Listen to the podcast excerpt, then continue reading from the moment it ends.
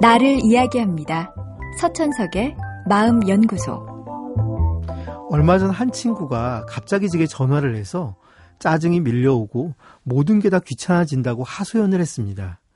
이야기를 듣다 보니 친구가 짜증이 갑자기 나는 이유를 금방 눈치챌 수 있었습니다. 평소에도 워낙 일을 많이 하는 친구인데 그만 과부하가 걸린 겁니다. 특히 최근에 계획이 없던 일이 갑자기 주어졌는데 그걸 어떻게 처리할지 방향을 못 잡고 있는 것이 큰 부담이 되고 있었습니다.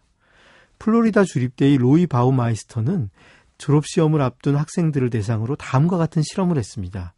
그는 학생들을 세 그룹으로 나눠서 첫 번째 그룹은 곧 열릴 파티에 대해 집중적으로 생각하게 하고 두 번째 그룹은 졸업시험에 대해 집중적으로 생각하게 했습니다.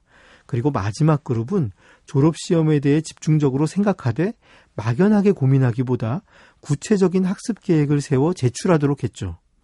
그렇게 생각할 시간을 충분히 주고는 이들에게 머리에 떠오르는 단어를 말하게 하는 연상 실험을 해서 주된 관심사가 무엇인지 확인해 보았습니다.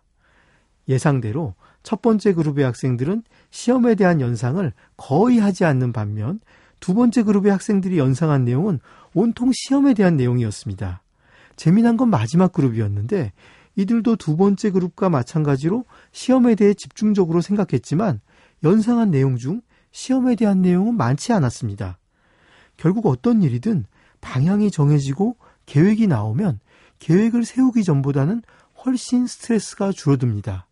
그 일에 손을 대지 않은 것은 마찬가지인데 대응할 방향을 정하는 순간 우리 두뇌가 느끼는 부담은 줄어듭니다. 지금 왠지 짜증이 나시는지요? 그렇다면 한번 내게 주어진 일들을 종이에 적어 보십시오.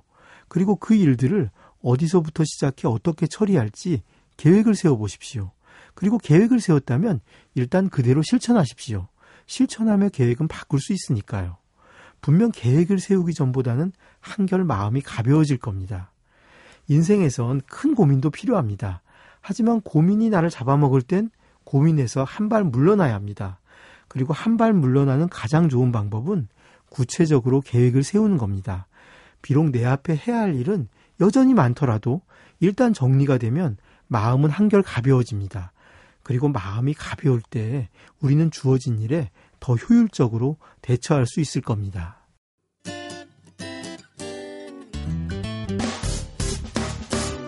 기쁠 때면 내게 행복을 주는 슬플 때면 나의 눈물 닦아준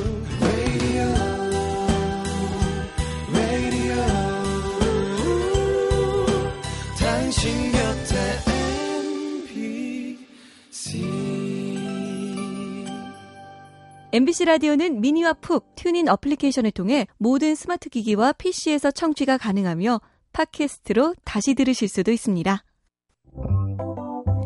서천석의 마음연구소. 지금까지 정신건강의학과 전문의 서천석이었습니다.